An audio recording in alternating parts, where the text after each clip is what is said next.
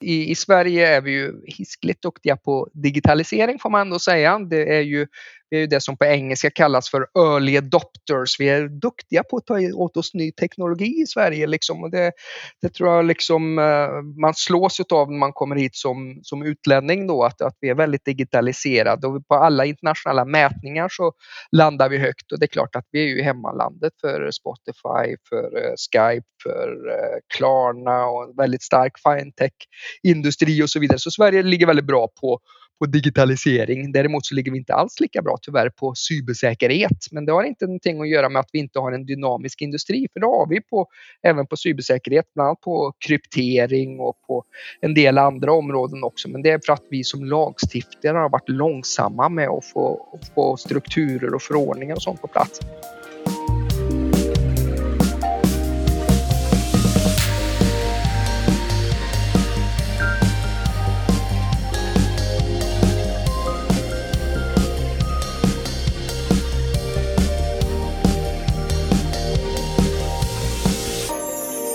Lisa, har du råkat ut för någon cyberattack någon gång? Ja, inte vad jag vet så här på rak arm, men eh, jag kanske är lyckligt ovetande eller olyckligt ovetande. Va, vad säger du, Stefan? Det kanske är någon som avlyssnar vår inspelning här. Vad tror du? Ja, nej, det är väl saker som man eh, behöver kanske titta lite närmare på här. Ja, ja, det är ju faktiskt så att tre av fyra företag råkar ju faktiskt ut för större eller mindre cyberincidenter eh, lite då och då enligt World Economic Forum eh, i deras undersökning som de gjorde 2019. Eh, och även om inte vi har gjort det, så upplev, eller haft det just den, så är det väldigt många företag som faktiskt har gjort det här. Ja, och det är ju så att en attack förstör ju inte bara data och nätverk utan också kundrelationer och varumärken. Och såna här attacker har också ökat dramatiskt de här senaste tre till fem åren i spår av ökad digitalisering och vardagsteknik och inte minst nu då när väldigt många jobbar hemifrån också. Och via Darknet, alltså den dolda delen av internet, där kan hackerattacker lätt beställas och köpas alltså nästan var som helst. Ja, och man pratar ju väldigt mycket här om att omkring 70-80 procent av många företags värde idag faktiskt är data och information. Så det här är otroligt viktigt att ha koll på. Ja, och det är också komplicerat och svårt att utreda det här ansvaret vid hackerattacker. Vart ligger det? Och det tar också lång tid. Och tid är ju pengar. Ja, och jag tänker eh, senaste åren här på både global och nationell nivå har ju säkerhetsfrågor verkligen kommit upp på dagordningen och eh, i media också. Vi, vi, läser om attacker från andra makter oavsett om de är Kina eller Ryssland eller något annat land och cyberattacker och trollfabriker i Ukraina. Men också eh, praktiska tillämpningar som påverkar företag i det här området såsom ja, GDPR-regleringen eh, till exempel. Och det här är ju nyheter som de flesta faktiskt eh, har hört talas om idag, tror jag. Ja, och forskningen visar ju också att allt fler känner oro kring de här frågorna. Så hur hanterar Sverige och EU de här frågeställningarna egentligen? Ja, precis. Det är väl synd att vara orolig om det inte finns någon anledning att vara orolig. Men det kan ju vara väldigt bra att vara orolig om man också bestämmer sig för att göra någonting åt det här. Så hur berör det här oss som individer och företag? Vad kan vi göra? Och hur hanterar Sverige och EU de här frågorna när det gäller cyber och informationssäkerhet egentligen? Mm. Vi kanske ska göra så att vi kopplar upp oss till någon som faktiskt vet. Så vi tänkte att vi skulle ta och fråga Paul Jonsson, Värmlandspolitikern från Arvika, som sitter i riksdagen och är försvarspolitisk talesperson för Moderaterna och jobbar mycket med just de här frågorna, både på nationell och internationell nivå. Han får ju berätta lite mer här alldeles strax om vad han gör. Absolut, men nu tycker jag vi tar och ja. kopplar upp oss mot Paul. Det gör vi absolut. Nu kör vi! Ja! Grattis Paul! Du är ju vår första politiker här som vi intervjuar i Digital-podden. Hur känns det? Tack, det känns mycket bra och väldigt hedrande. Eller bra än så länge i alla fall, så får vi se hur det känns efter den här inspelningen. Men det är väldigt kul att vara med er och jag har ju också haft möjlighet att lyssna på era andra poddar så det har varit lärorikt. Jag får väl redan nu då flagga för att jag kommer ju inte att bli så här superpolitisk idag. Det blir inga riktiga svinhugg mot några andra politiska motståndare. De får man ta i talarstolen i kommunfullmäktige eller riksdagen. De, det, är de vi, det är de vi hade förväntat oss här. Ja. ja, det hade inte varit riktigt schysst när de inte är på plats tycker jag. Så jag ska försöka hålla mina instinkter där och försöka vara hyfsat saklig och prata lite mer om riksdagens roll och den offentliga rollen när det kommer till cybersäkerhetsfrågor hade jag tänkt. Ja, nej, men det ser vi fram eh, emot. Men eh, kan du inte börja och berätta lite kort eh, vem du är och vad du gör för någonting? Absolut. Jag bor i, i Älgå, eller Glava, utanför Arvika och sitter i riksdagen sedan 2016. Jag har suttit med i kommunfullmäktige för Moderaterna också sedan 2006. Idag är jag ordförande i försvarsutskottet i riksdagen. Eh, har tidigare varit talesperson för Europafrågor, vice ordförande i EU-nämnden och så har jag jobbat mycket med nordiska frågor och sitter med i Nordiska rådet. Eh, innan dess jag kom in i riksdagen så har jag ett här långt belastningsregister för att jobba med olika former av säkerhetspolitiska frågor. Jag jobbar på Försvarsdepartementet som politisk sakkunnig. Jag har doktorerat om EUs säkerhetspolitik. Jag har varit gästforskare på NATO Defence College och ja, eh, jag har varit förbundsordförande för Moderaterna i Värmland så att det har varit mycket politik och mycket, framförallt mycket säkerhetspolitik och försvarspolitik som jag jobbar med. Disputerat om EUs säkerhetspolitik också. Så det är väl lite kort om bakgrunden. Som Arvikabo tycker jag är skitkul att ha en person i riksdagen såklart här. Och egentligen inom EU på väldigt het hög nivå. Det är superkul. Jag blir så här lite nyfiken då. När jag, jag måste passa på nu när jag har chansen här. Då. Alltså, vad gör man egentligen så här på dagarna som riksdagsledamot? Det har jag alltid varit nyfiken Just det. på.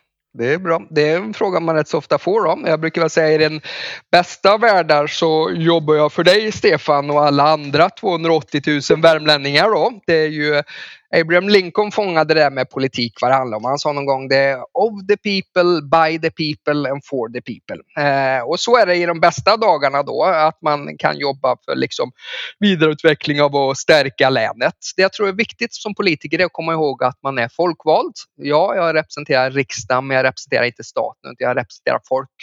Det går ungefär en på 30 000 som är riksdagsledamot. Då brukar jag säga att eh, då är man lite grann alltså, som en ombudsman för folk och då får man lyfta frågor högt och lågt. Och det gör jag väl i min dagliga gärning med ja, allting i Arvika-fråga som vi diskuterar mycket, som jag jobbar mycket med. Det är högt spelande musik från raggarbilar. Det vet både jag och Stefan att det är en mycket animerad och, och uh, intensiv diskussion om det i Arvika. Lite mindre så i riksdagens justitieutskott kan jag säga. Då. Det finns ju andra frågor.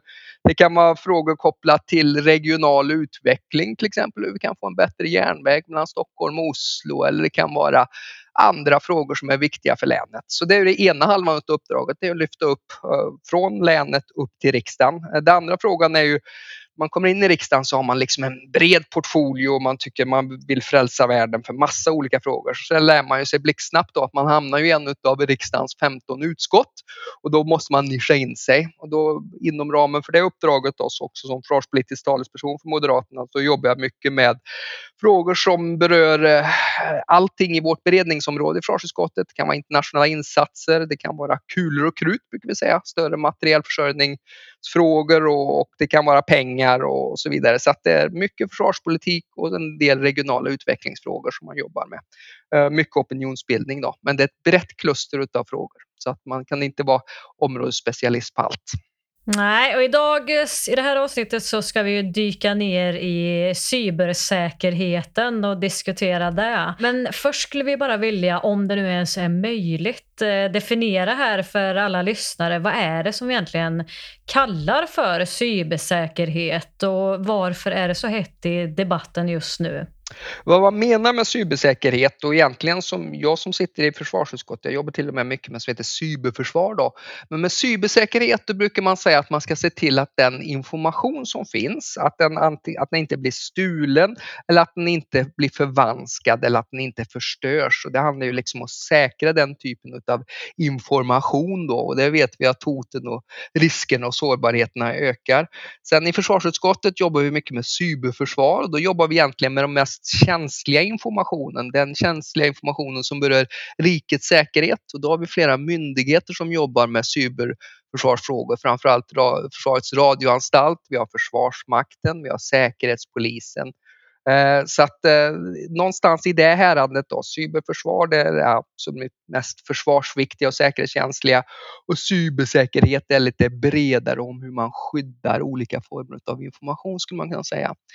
Är de här frågorna heta? Ja, det är de för dig och för mig och för Stefan. Men i den allmänpolitiska debatten ska jag väl säga att eh, det är kanske inte riktiga punkter. Eh, jag brukar säga att det beror på i vilket Twitter eller Facebook-bubbla man lever i. Vi tycker de här är jättespännande. Men i den allmänpolitiska debatten tror jag att frågor som jobb, ekonomi, integration och brott och straff väger tyngre. Men med det sagt vill jag ändå säga att jag upplever att de här frågorna kommer mycket högre upp på agendan nu än för fem eller tio år sedan. Och det har ju att göra med att digitaliseringen nu bara rasar iväg. Den utvecklas i exponentiell hastighet som den heter. Och det gör ju att när de frågorna kommer upp på banan så kommer ju också upp på banan hur skyddar vi nu då den här, eh, den här digitaliseringen? För det är klart att om du är väldigt digital, eh, vilket vi är i Sverige, eh, men du har ingen hög säkerhet, då kan du också bli väldigt sårbar.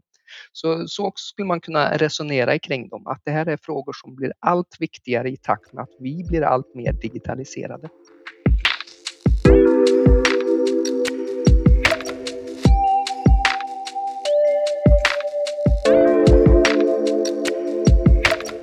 Kan du berätta lite grann då om hur arbetet går till rent eh, konkret så här kring cybersäkerhet, både på nationell och internationell nivå? Mm, absolut. Många tänker ju att cybersäkerhet och cyberförsvar, det är nog väldigt mycket teknologi. Men teknologi är ju mm. en del utav det, men det handlar väldigt mycket om organisation, förvaltning och lagar och förordningar också. Då mm. finns det på olika nivåer som vi jobbar med detta. Jag kan definitivt inte teknologin speciellt bra, men jag jobbar ju mycket med, som en lagstiftare mycket med lagarna. Och lagarna har vi jobbat en hel del med under sista året. Vi har tagit en ny säkerhetsskyddslag som ska kunna skydda den mest säkerhetskänsliga verksamheten. Vi har en ny lag om informationssäkerhet. Eh, vi jobbar mycket på EU-nivå också med det eh, här. Vi har ju det här NIS-direktivet som ni kanske känner till då, säkerhet i, i, i nätverk. Eh, det som ju mycket av debatten på nationell nivå handlar om, det är om att man nu håller på att upprätta ett nytt nationellt cybersäkerhetscenter. Och då är det fyra myndigheter som har ett kärnansvar för detta. Det är MSB, det är Säkerhetspolisen, det är Försvarsmakten och det är Försvarets radioanstalt. Och tanken är, i Sverige har vi haft det här problemet att vi har spritt ut våra resurser rätt så mycket på cybersäkerhetsområdet. Och ni som jobbar mycket med det här vet ju att det här är en trång resurs. Det är svårt att få fram folk och då är tanken att man ska pola ihop det. Så de fyra myndigheterna går upp och upprättar ett nytt centrum på detta. Eh, och eh, för att kunna få en gemensam lägesbild och för att kunna förbättra samverkan. Så har vi från mitt parti sagt att det är jätteviktigt nu när vi får det nya cybersäkerhetscentret att det också jobbar mycket med näringslivet. För idag vet ni att mycket av det som får samhället att rulla idag, det ligger i händerna på privata aktörer. Det kan vara telekom, det kan vara transporter, det kan vara bankväsende och så vidare. Och just det här samspelet mellan det privata och det offentliga när det kommer till cybersäkerhet, det blir allt viktigare. Om jag ska ta en till fråga som är rätt så het och, präglar mycket av vårt arbete nu så är det ju arbetet med femte generationens mobilnät eller 5G också. Där har vi ju jobbat från riksdagens sida med att kunna få fram en lagstiftning som ser till att man också kan väga in säkerhetsaspekter i i, i själva beslutet om vilka som ska vara leverantörer av den här teknologin. Jag brukar säga att 5G det handlar både om säkerhet men det handlar också en hel del om din och min personliga integritet. Att vi vill nog ha koll på vilken leverantör och, och eh, som, som levererar den här typen av teknologi. Så det är några av de frågorna som jag jobbat med. Och det är ju faktiskt en fråga som det har varit en hel del eh, mediautrymme kring. Eh, så det har ju engagerat folk. Eh, på ett helt annat sätt än många av de andra frågorna, eller hur? Absolut, det här har ju varit, eh, och här är ju lite spännande då för att det finns ju bara ja, tre, fyra aktörer i hela världen som är framstående på detta. Det är Huawei, det är Samsung, det är Ericsson och det är Nokia. Så vi har alltså kanske en av världens starkaste industriella baser på det här nyckelområdet. Och det har ju blivit lite det som man säger på engelska high politics i och med att spänningarna nu på global nivå mellan Kina och USA ökar. Då ställer det också högre krav både från USA och andra länder också i takt med att de här cyberincidenterna ökar också att man tänker igenom vilka så här äh, försörjningsled man har i det här området. Så det här är en stor och viktig generation. Och 5G handlar ju inte om att du och jag ska kunna mm, liksom ladda upp våra filmer på Netflix snabbare utan det handlar ju om om vem som ska kontrollera eh, tekniken för att ha självkörande bilar, autonoma fabriker och så vidare. Så det kommer ju vara det centrala nervsystemet i hur vi kommer att leva våra liv i framtiden. Så det är en jätteviktig fråga. Jag tänker att vi ska prata lite mer om eh, just specifikt kring Värmland här lite senare. Men om jag inte minns fel så läste jag någonstans att det här pratas om att det här cybersäkerhetscentret eh, kanske kommer att vara stationerat eh, med Värmland som utgångspunkt. Kanske så här tror jag. Det, det, det, så här, det, Eh, cybersäkerhetscentret tror jag kommer att ligga i Stockholm men MSB kommer att vara en central aktör i det och de har ju verksamhet både i Stockholm och, har i Värmland. Det är ju som kom i förra veckan var ju då att den nya myndigheten för psykologiskt försvar den kommer att ligga också i Stockholm och i Karlstad. Eh, och de här myndigheterna, cybersäkerhetscentret och myndigheten för psykologiskt försvar, de kommer att ha mycket med varandra att göra. För i båda fallen handlar det ju om att de ska kunna identifiera, attribuera och kunna bemöta. Det kan vara antingen cyberangrepp eller rena desinformationsoperationer. Och det de har gemensamt är att de båda transporteras digitalt. Så vi har drivit på rätt så hårt för, för att det ska vara nära samverkan mellan den nya myndigheten för psykologiskt försvar och för cybersäkerhetscentret.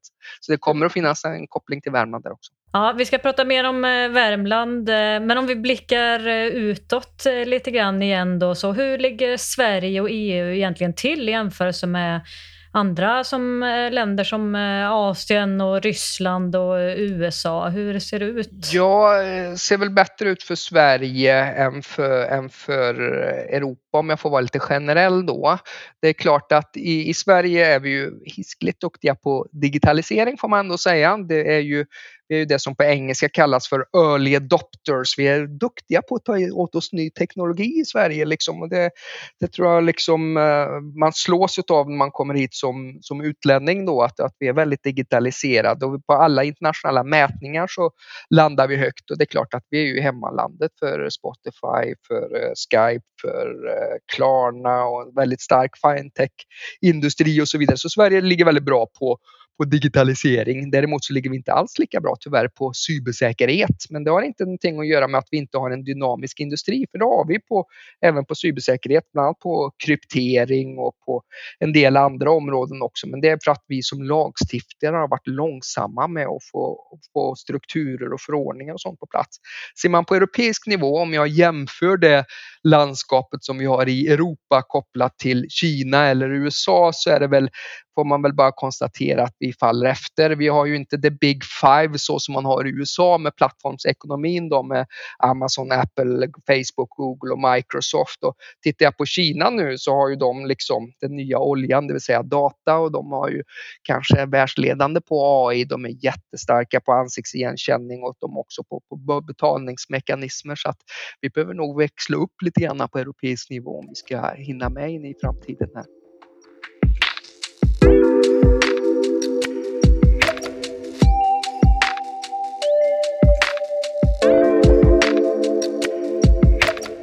Någonting som man pratar om ibland också är ju det här med cyber warfare eller cyberkrigsföring. Och det känns ju nästan som, som i en film här när man liksom pratar och tänker på de här sakerna. Men Ja, det, det, och det här är ju både skrämmande och lite spännande samtidigt. Alltså, det kittlar ju lite i filmtermen, eller tarmen. Och, så att man, det hade varit lite spännande. Men vad är det här? När får vi se den här typen av, av cyberkrig? Eller ser vi redan det? Mm. Ja, jätteintressant fråga. Jag brottas ju mycket av det. Jag skrev ju min doktorsavhandling då inom krigsvetenskapliga området också då. Nu är ju jag lite stöpt då som försvarspolitiker eh, i, i, de här, i de här perspektiven då. Eh, för ibland när jag är ute och pratar med folk då säger jag så här, eh, så får man allt i frågan, ja nu satsar vi mycket på det militära försvaret. Men är det inte omodernt med ett militärt försvar brukar man säga. Och då brukar jag svara att det blir omodernt med ett militärt försvar när Ryssland har beslutat sig att det är omodernt att bedriva krig. Och Ryssland har inom loppet av tio år invaderat och ockuperat två av sina grannländer, både i Ukraina och i Georgien. Jag har varit på båda ställena.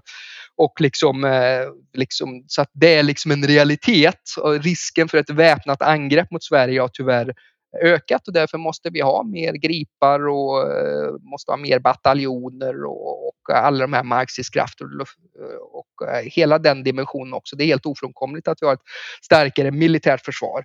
Samtidigt har vi det här problemet att vi i Sverige befinner sig i en gråzon lite grann, brukar jag säga.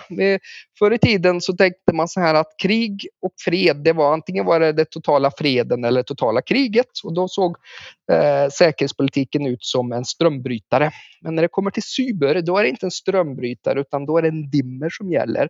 Och det jag brukar säga att vi befinner oss i en gråzon idag mellan krig och fred där fientliga makter i allt högre grad då skruvar upp sina cyberangrepp mot oss. Det brukar kallas för APT, Advanced Persistent Threat, det vill säga de här statssanktionerade attackerna då mot väldigt säkerhetskänslig verksamhet.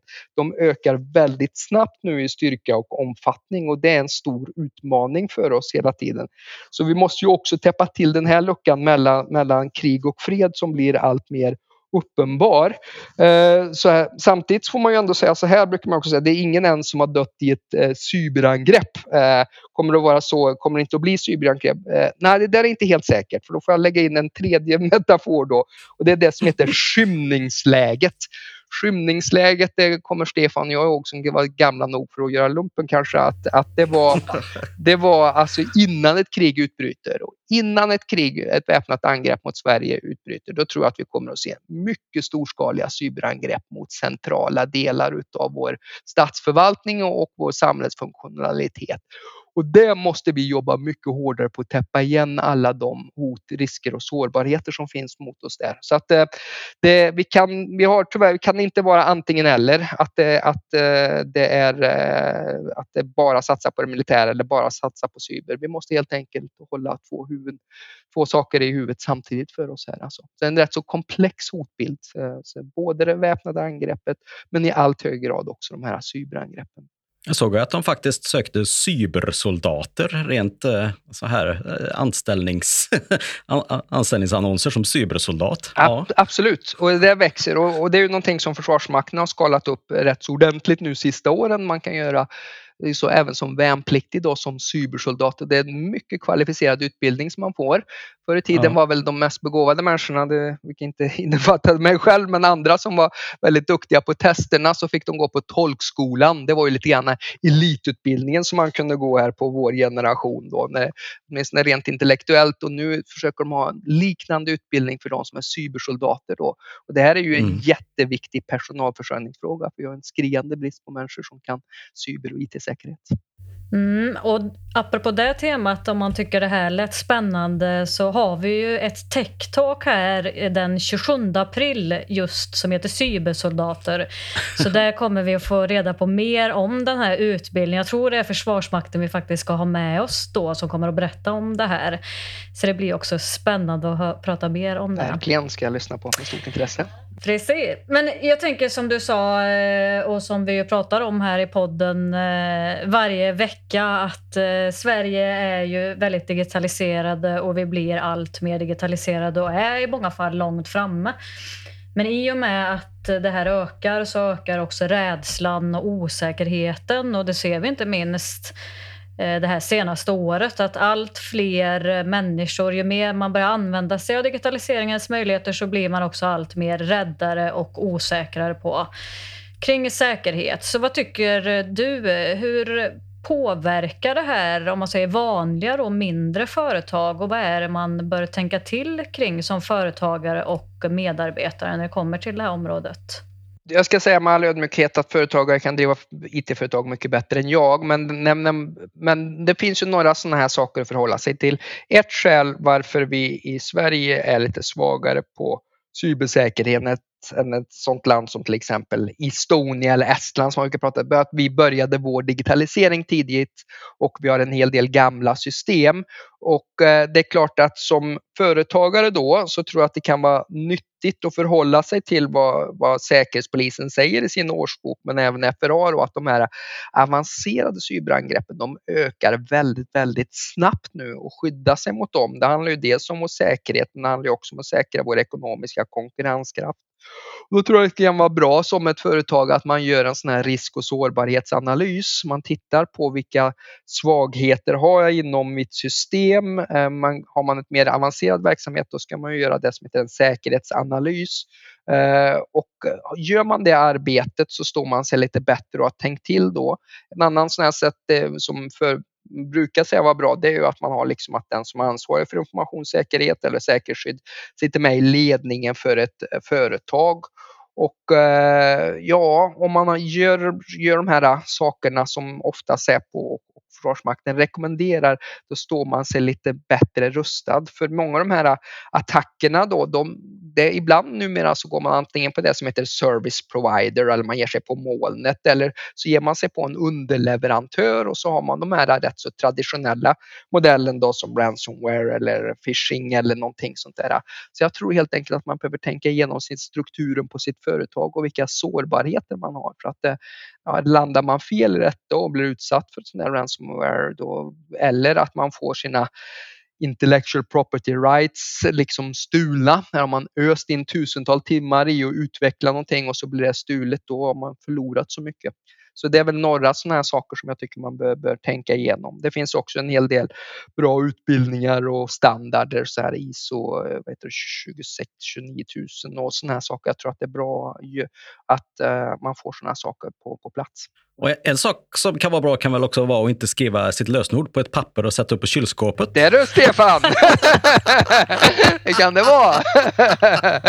det är inga jag rekommenderar, nej. Framförallt inte om man är med i Rapport eller Aktuellt. Precis. ja, då fick vi sagt du, det också. Du måste, du måste bara berätta vad som hände där lite ja, snabbt. Ja, bara det kort, kan jag. Ja, det var, det var här. Jag var med på, på en aktuell sändning på det.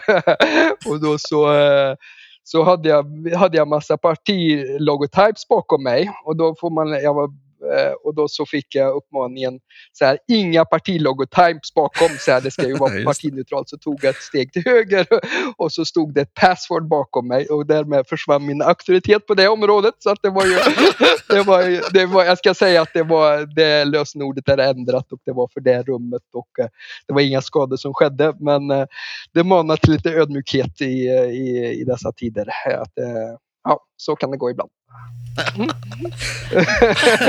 ja, så är det. Ja, det är bra.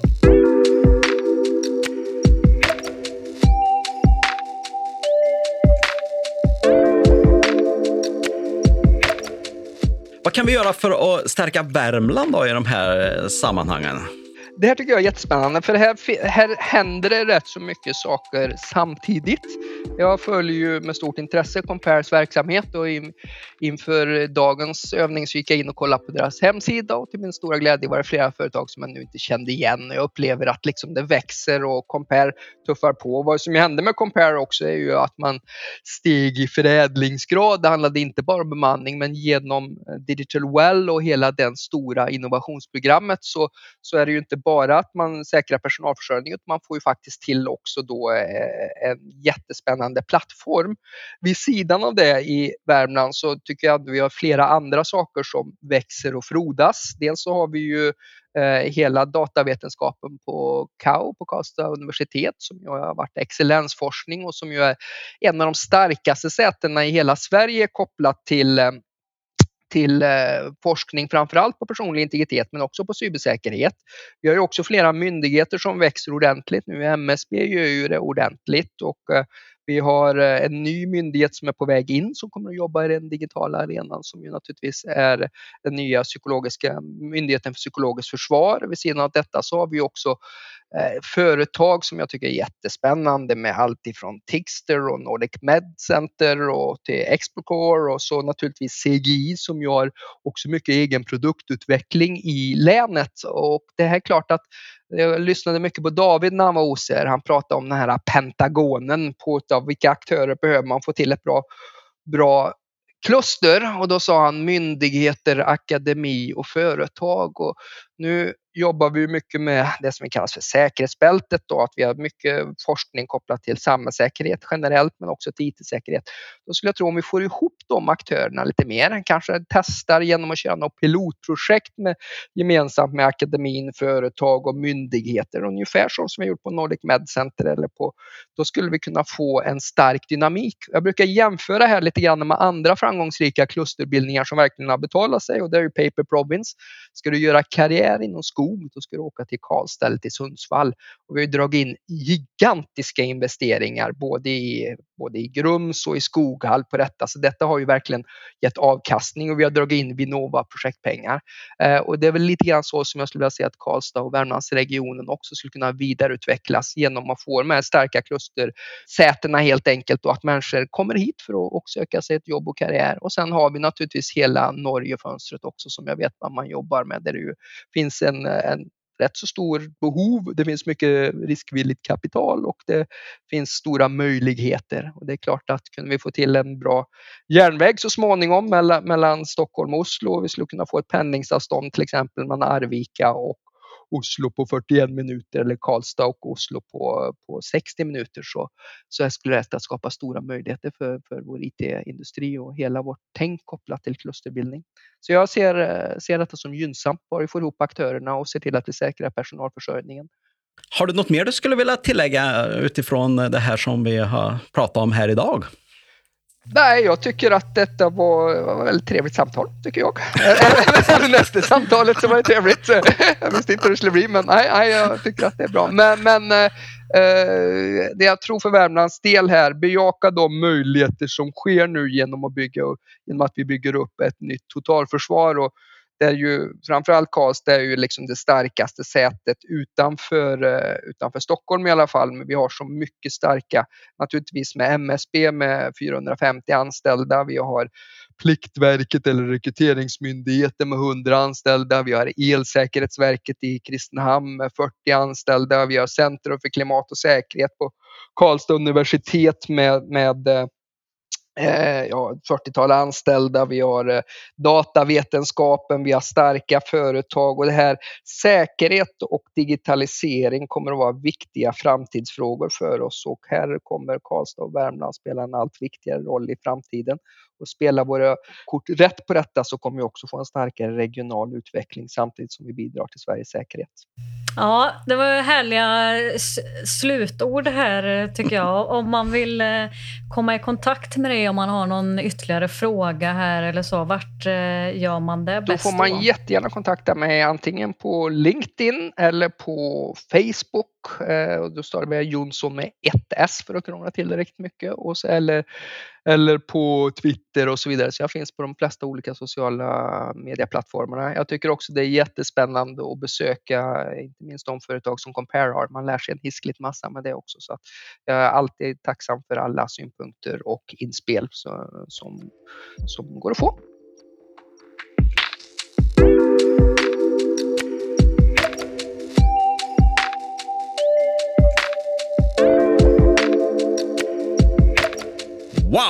Lisa, det här blev ju ett eget samtal från både stort och smått. Från EU-nivå till Älgå i Glava utanför uh, Arvika. Har vi koll nu då, tycker du?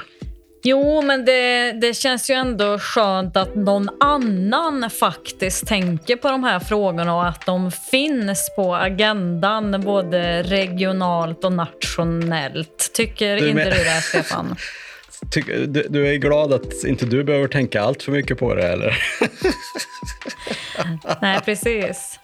Nej, nej, men jag håller ju med. Väldigt, väldigt skönt att höra att så mycket pågår, både i Sverige och, och på EU-nivå kring det här. Och så kommer ju de här sakerna som händer där att påverka oss som individer och företag såklart. Och uh, även som land då. Eh, jag, jag, tänker att eh, som individ och företag är det ju viktigt att skaffa sig kunskap här, då det här faktiskt berör alla. Man tycker att ja, ja, det där får väl de hålla på med, men det är ju inte riktigt så som vi pratade om i inledningen här, att eh, tre av fyra företag upplever ju då och då att de blir cyberattackade på många olika sätt.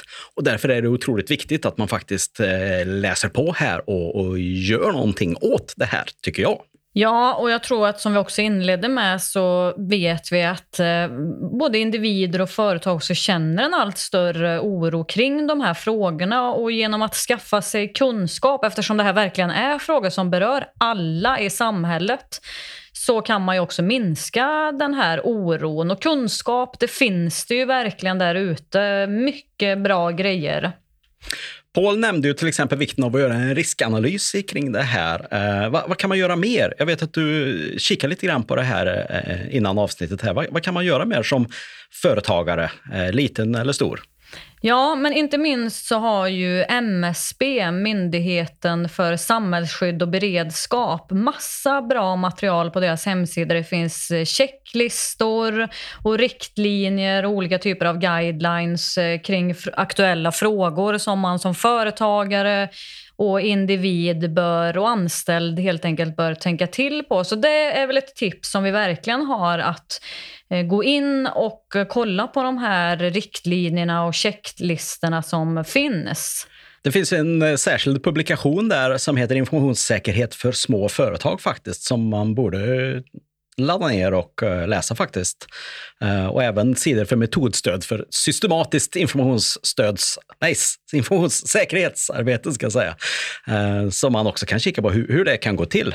Jag tror att tio minuter investerad tid i att bara liksom koll på vad finns det för resurser och sen några timmars arbete med att kika på det, så tror jag att man kan ha hyfsat bra koll jämfört med att inte göra någonting alls. Ja men verkligen. Så vi kan väl länka de här eh, sakerna här i, i avsnittstexten så att man enkelt hittar de här grejerna.